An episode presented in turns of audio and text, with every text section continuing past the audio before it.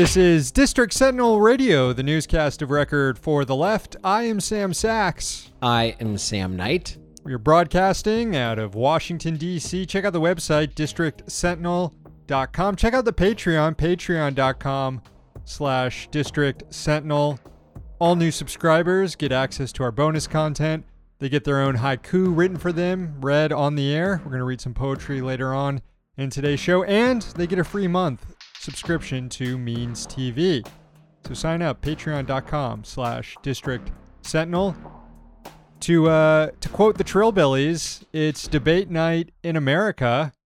And uh, I gotta say, Sam, I am I'm looking forward to it tonight. It's the uh, it's the only consolation of uh, Bernie being denied the nomination is we get to see these two dumb fucks debate tonight. And uh, I know there's a lot of um, sort of contrarian attitudes going on on Twitter right now that, you know what, actually, this debate's going to suck. It's going to be boring. Trump doesn't have it anymore. Joe Biden's sleepy. This is just going to be a snooze fest. And I don't know. I see uh, the Trump campaign is already uh, accusing Joe Biden of wearing an earpiece tonight, uh, going off about Joe Biden refusing to take a drug test. So I'm thinking this might live up to expectations. Meanwhile, the uh, Biden campaign has a novel approach. It has unrolled hours before the debate. It has unrolled a new Twitter account Oh. at Truth. Oh.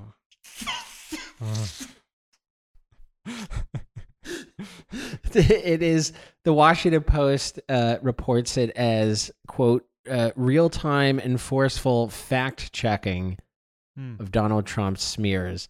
Or sorry, that's that was excuse me, that wasn't how the Washington Post uh, reported it. That was a by someone on the Biden team sharing uh, news about it Hmm. from the Washington Post, but at Truth. You This know, I- is this is their big lesson. I you know here I was thinking that and and I think he you know he probably will still uh, be punchy, but here I was thinking that Biden was uh, spending the whole time working on his "come on, man's" and you know his one-liners and just calling that working on different ways to call Trump a bitch, uh, basically. and here he is coming with at truth. Uh, I don't know. Maybe maybe he's not ready for tonight, but I mean, given uh, you know, Trump is the perfect opponent for Biden mentally. You know, they they they have similar uh, intellectual depths, as it were. So I I thought he was going to be aggressive, and uh, I'm just not so sure. Literally just now reading about at truth. well, I mean, not to not to defend Joe Biden here. I'm never wanting to find myself in a position to do that. Um, but I did see that the the campaign said that uh, Biden's strategy during the debate tonight is to not fact check Trump. Um, so I guess that's why they're rolling out this Twitter account to Mm. do it instead Okay. uh, to um, to uh, cordon off the fact checking from the candidate on stage and just leave it exclusively uh, to Twitter. Um, Trump also, or excuse me, Biden also saying that Biden team saying that the candidate plans to continue hitting the um, the Main Street versus or Scranton versus Park Avenue uh, line of attack, which is is actually good. Um, though you're gonna have a lot of freaking out on MSNBC afterward uh, from uh, from Stephanie Ruhle and the and the rest of them. Um, also, I guess Biden is releasing his tax returns from 2019 uh, today before the debate. I guess a signal that uh, the campaign plans to hit Trump on that New York Times story that came out over the weekend on how Trump has only paid $750 in taxes over the last like decade. Um, far less Well- than you and I have paid, for sure. Well, the the the logic of the uh, truth account, um, it, it seems more sound now that uh, you mention it. That uh, it it will enable Biden to not have to fact check Trump on stage. But as far as the tax story goes, I mean, we remember when uh, when it was brought up at the debate in 2016, and Trump said not paying taxes makes me smart. So I'm not sure that tax punch is going to land, but uh, whatever. I guess we will see. Yeah, yeah. I the, the Trump Trump just has a lot of mixed messaging on this because when the New York Times story came out, I was expecting him to come out and be like, "Yeah, I'm good at this. You know, that's what I'm supposed to do is not pay taxes if I don't have to pay taxes." But instead, he like denied it and called it fake news and said he's paid millions of dollars in taxes. So, uh, there's a lot of flailing going on and on both sides, really. Uh, I don't know what to expect from this debate at all. I think that the Trump campaign is somewhat desperate right now, even though they do have that card that they can play on election night of just not counting the votes and getting the 6 3 Supreme Court to uh, void the election. But uh, I have a feeling that they're just going to throw everything they can at, at Joe Biden. And you're seeing that already with uh, with the uh, tons of targeted ads on Facebook right now alleging that Joe Biden's going to be wearing an earpiece tonight. the earpiece thing. They were the Trump campaign also uh, uh, insisted that they don't have a break after 30 minutes because they think that would it would hurt Biden and they're probably right. If I was um, the Biden campaign, I would be a little worried tonight because based on Biden's previous performances, in which uh, he starts mumbling incoherently and um, messes up saying just basic things, during the Democratic debates, all the Democrats on stage were weren't really willing to touch that, except that one time that um, that Castro and, and Booker kind of played with it for a little bit, but they didn't directly address it, and they kind of got hammered in the media afterward by MSNBC for even uh, attempting to bring up Joe Biden's uh, mental condition or acuity, acuity. Um, but uh, Trump will not will not uh, uh, shy away from bringing that up. And the second that Joe Biden starts to stumble, um, I could very much see a a Chris Christie Marco Rubio moment where Trump just starts making fun of him on stage and that'll be all anybody remembers from the debate, and that would be just uh, catastrophic to the Biden campaign. Yeah, I mean, it, when Biden was one on one with Bernie, um, he seemed a little more with it. And that's not to say he had a great performance. Uh, he basically lied his way through that one. And if he can do the same or just ignore whatever is being said and stick to his messaging, uh, he'll probably be okay. And I do think that Scranton versus Park Avenue is a good line to stick to for him. And fortunately for Joe Biden, uh, and unfortunately for Trump, uh, the the electorate probably won't remember the many many years that uh, Joe Biden and Barack Obama spent trying to get free trade agreements passed, which led to the rise of Trump's popularity in 2016 to begin with. Yeah. So well, for, fortunately for Biden, yeah, short memory there. Well, we uh, we'll find out and uh, probably discuss a little bit of it on uh, Means Morning News on Thursday. Here's what else is happening beyond the debate. It's Tuesday, September 29th, 2020. Here's the news. A second COVID stimulus bill may get passed this year after all. Today, White House Chief of Staff Mark Meadows and House Speaker Nancy Pelosi expressed optimism about the chances of another stimulus passing Congress. This comes about two months after the breakdown of talks over a second bill with the expiration of pandemic unemployment assistance in late July. On Thursday, another provision of the March stimulus bill is set to expire, rules stopping mass layoffs at bailed out companies. The airline industry, in particular, is anticipating widespread job losses as a result. Renewed talks in Washington come the day after Democrats released a toned down version of their second stimulus bill, the so called HEROES Act, which passed the House in May.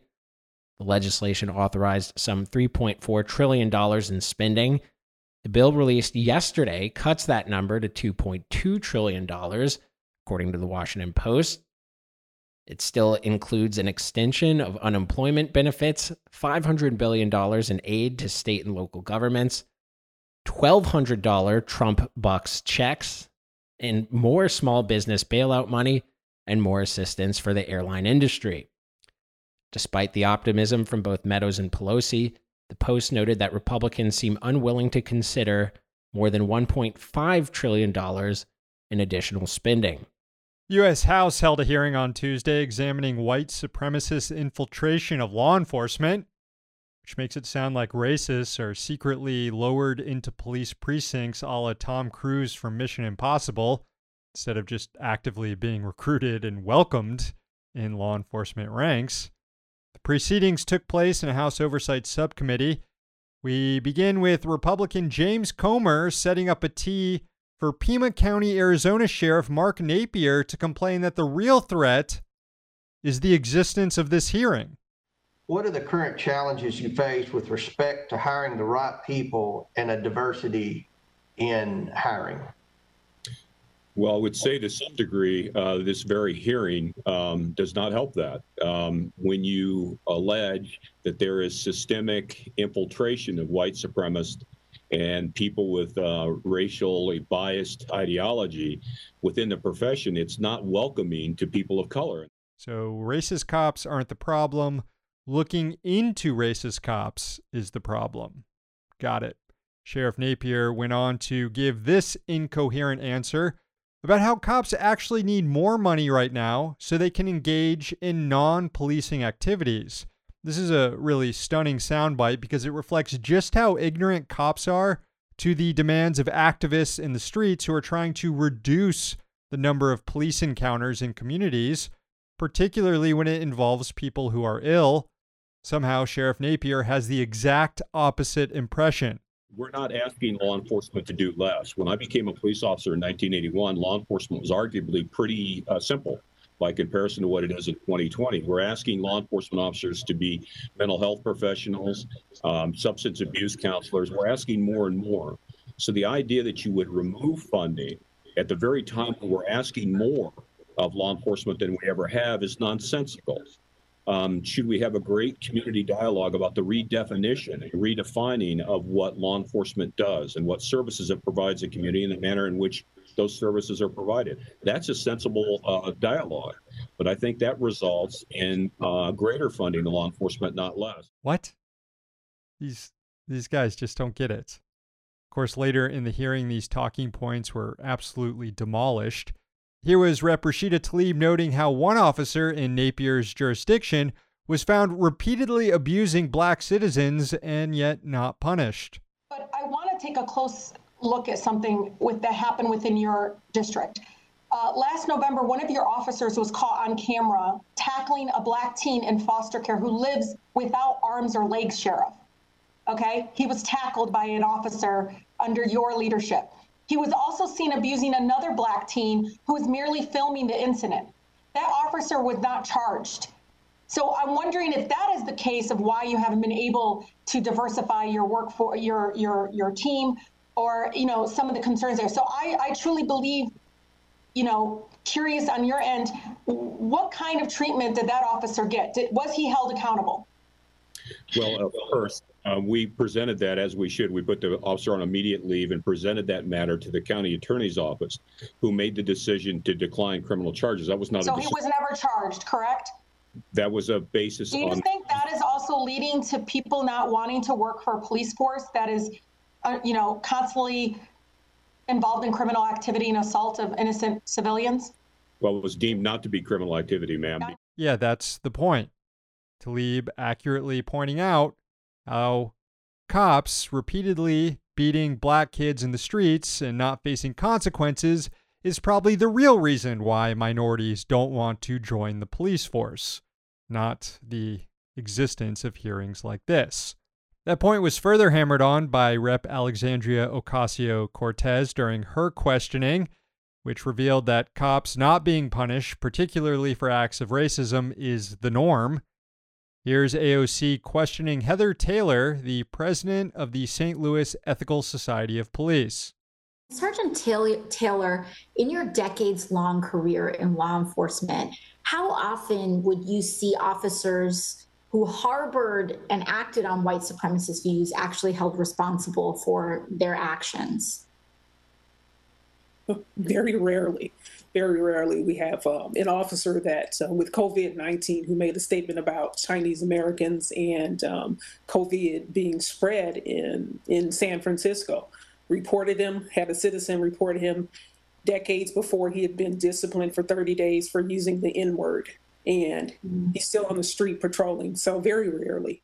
Ahead of the hearing, the chairman of the subcommittee, Democrat Jamie Raskin, released a 2006 FBI threat assessment on white supremacist infiltration of cops.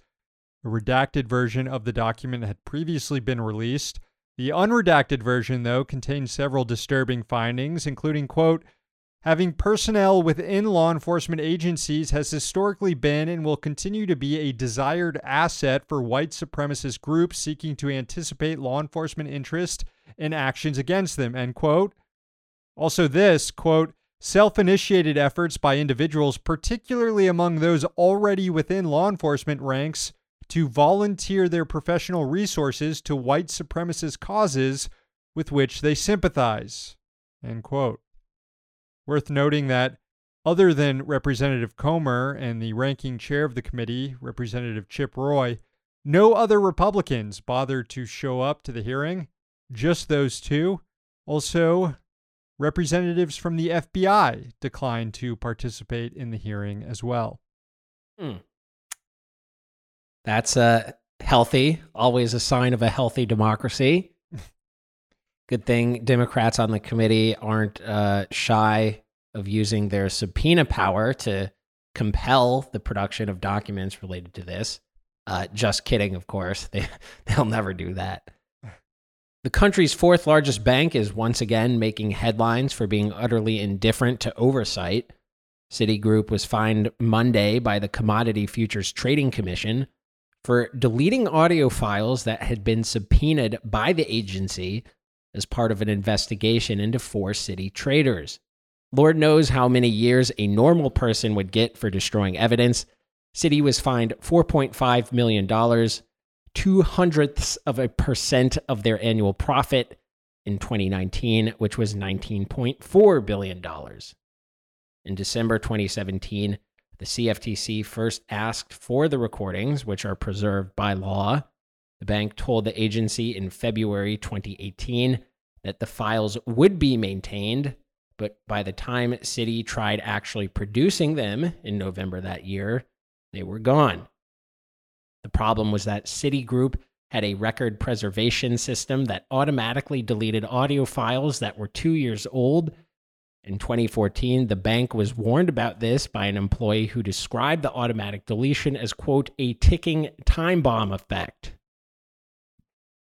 Two weeks ago, it was reported that Citi was in negotiations with regulators over another oversight screw up. The bank accidentally sent $900 million of its own money to the, to the creditor of Revlon, one of the bank's corporate clients. Citigroup oversees $1.6 trillion in assets. In related news, the Justice Department announced today that JP Morgan has settled allegations of criminal fraud. Traders for the bank in New York, Singapore, and London were accused of manipulating markets for U.S. treasuries and futures contracts for various precious metals gold, silver, platinum, and palladium. Mm, palladium. Federal, federal officials said that between 2008 and 2016, these traders were engaging in a spoofing scheme, the executing of orders that are then canceled to cause short term price movements that benefit the trader's other market positions. Two former JP Morgan traders have already pleaded guilty to crimes related to the scheme, according to the Justice Department. Three others have been indicted. The bank itself entered into a deferred prosecution agreement with the DOJ, the CFTC, and the SEC, agreeing to pay $920 million in penalties 2.5% of its 2019 profit. Just the cost of doing business. Finally, last week, Acting Department of Homeland Security Chief Chad Wolf categorically denied the validity of a whistleblower complaint alleging that the department forced the suppression of intelligence reports on white supremacist threats and manufactured intelligence on threats from across the southern border. The charges were made by the former chief of DHS's Office of Intelligence and Analysis, Brian Murphy, who was removed from his post back in August. Wolf called those allegations totally false and a fabrication. However, there's reason to doubt that based on the department's recent actions against Murphy. Murphy's attorney, Mark Zaid, has come forward accusing DHS of smearing his own name and blocking his access to secret documents integral to Murphy's defense. Feds are citing an instance from 1999 when Zaid was rebuked by a judge over his handling of classified information However, that issue had been adjudicated several times since, allowing Zaid to keep his clearance and continue to work in the field. Only now is it being brought up again by Wolf's DHS in order to block Zaid's access to documents related to his client's case. In a statement, Zaid said, quote, Rather than timely process my clearance, DHS has now embarked upon an effort to publicly smear my good name with antiquated information, end quote. Definitely the actions of a department not at all worried about a so called fabricated whistleblower complaint. House Intelligence Committee Chairman Rep. Adam Schiff has also weighed in on the matter, accusing DHS of trying to impede his committee's ability to determine the validity of the serious allegations made by Murphy in his whistleblower complaint. Interesting to see Adam Schiff still trying to hold Trump administration officials accountable. I uh, I had predicted that the dude might go totally black pilled following the impeachment failure, but uh, still at it. They should obviously impeach him anyway because, you know, to to run out the clock uh, in the Senate over the uh, the Supreme Court shit. Yeah, I mean, he de- he deserves it. No way are Senate Republicans going to convict him, but there's still great utility to impeaching and not just uh, making an example of this scumbag either. But yeah. hey, what do, what do I know? I'm I mean, not. There's, I'm not. there's no shortage of Trump administration officials who could be credibly impeached just to give the Senate work to do. Whether it's the Commerce Secretary Wilbur Ross, who uh, is just in corruption all the way up to his ears. Uh, or whether it is uh, William Barr, the Attorney General, or just Trump himself again. Um, lots of arrows in that quiver that Nancy Pelosi refuses to use. All right, that music means the newscast is over, and we now turn to the poetry portion of the show where we read haiku for all the new subscribers over at Patreon, patreon.com slash district sentinel. This is for Michael. Only 12 months left of quarantine, if lucky. More video games? Hmm. Thank you, Michael. Can only hope. I guess. I mean, we don't want to hope for 12 more months of quarantine, but if there are, you know, we got that PS5 coming out soon. Yeah, I think I, I don't know. I, I wasn't gonna get a new console, but I've been thinking, man. I've been You're thinking looking at another year indoors. Yeah. I mean, I'm sure I'm sure the wife would appreciate it too. She can only take you for so much, you know. All right, this goes out to uh, Andrew. The debate ends tied. Both candidates lose after pooping their pants. Hold on, I did that wrong. Pooping in their pants. Thank you, Andrew. I had to get the syllables correct there at the end. Yeah, that's right. Uh, it's got to be an official haiku. Finally, this is for Travelers Depot. October is near. Please go away, mosquitoes. Go the fuck away. Thank you, Travelers Depot, and welcome back to the uh, subscribers list. Good to have you. Thanks to all the new subscribers. Again, that's patreon.com slash district sentinel. I see the listener rant line is blinking, which can only mean one thing. It's time for an update on the awful pundit tournament. Hey, Sentinel Gang. It is uh, White Sox Lex.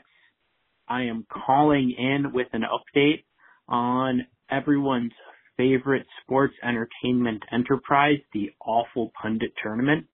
Right now, we are doing the 2020 Putrid Pundit Invitational for the uh, podcast championship, which is like the TV title, um, or, or the NIT, however you want to look at this. And we are in the Sweet 16 now, going into October. Um, each one of these games is going to go two weeks. We're going to have uh, two halves. Right now, we are doing the southern half, then we'll do the northern half of the bracket um, once the southern half wraps up. For the NATE Sweet 16 in the Putrid Pundit Invitational, we are looking at um, right now Sady Doyle versus Joe Scarborough, Michelle Goldberg versus Tim Pool, Charlotte Clymer versus Benny Johnson, Dinesh D'Souza versus Claire Lehmann, Dan Bongino versus Kurt Eichenwald, Michael Tracey versus Rick Wilson, Matt Schlapp versus Amy Siskind, and Chuck Todd versus Joan Walsh. So whoever wins this one wins that championship. Uh, your guess is as good as mine, and this is going to be a fun way to uh, finish up 2020 and go into 2021 uh, looking, you know, eyes on the prize for that world heavyweight title. Um, I think Bari Weiss is going to maybe finally make it out of the Sweet 16 in the uh, Awful Pundit tournament. She gets eliminated in the Sweet 16 every year, and uh, we, we wish her a um, memorable Yom Kippur, and um, hope everyone goes over to Awful Pundits, subscribe and vote, get your Big Dave baseball card if you want to contribute at that level, but it is only $1 a month if you just want to vote. Uh, again, please check out Awful Pundits and thank you, uh, Sentinel Gang. Let me know who you think's going to win this thing, the uh, 2020 Putrid Pundit Invitational. Wow, it's um, it's hard to predict. I mean, I see a lot of a lot of uh, pundits getting hot at the right moment, like Tim Pool. Uh, Michael Tracey's cooled off a bit. I haven't seen much uh, much Michael Tracey takes lately on the old uh, timeline. Um, would like to see uh, Amy Siskind make a run for it as someone who tried to have you fired from the Sentinel, Sam Knight. Chuck Todd, always a competitor out there, always full of uh, shit takes. I really don't know, though. I don't know who's going to win this whole thing. I think look out for Bari Weiss over her meltdown, over her uh, quitting, and then claiming she got fired over pretending to be an oppressed individual when really everyone just calls her a dumbass and uh, says she doesn't know what she's talking about.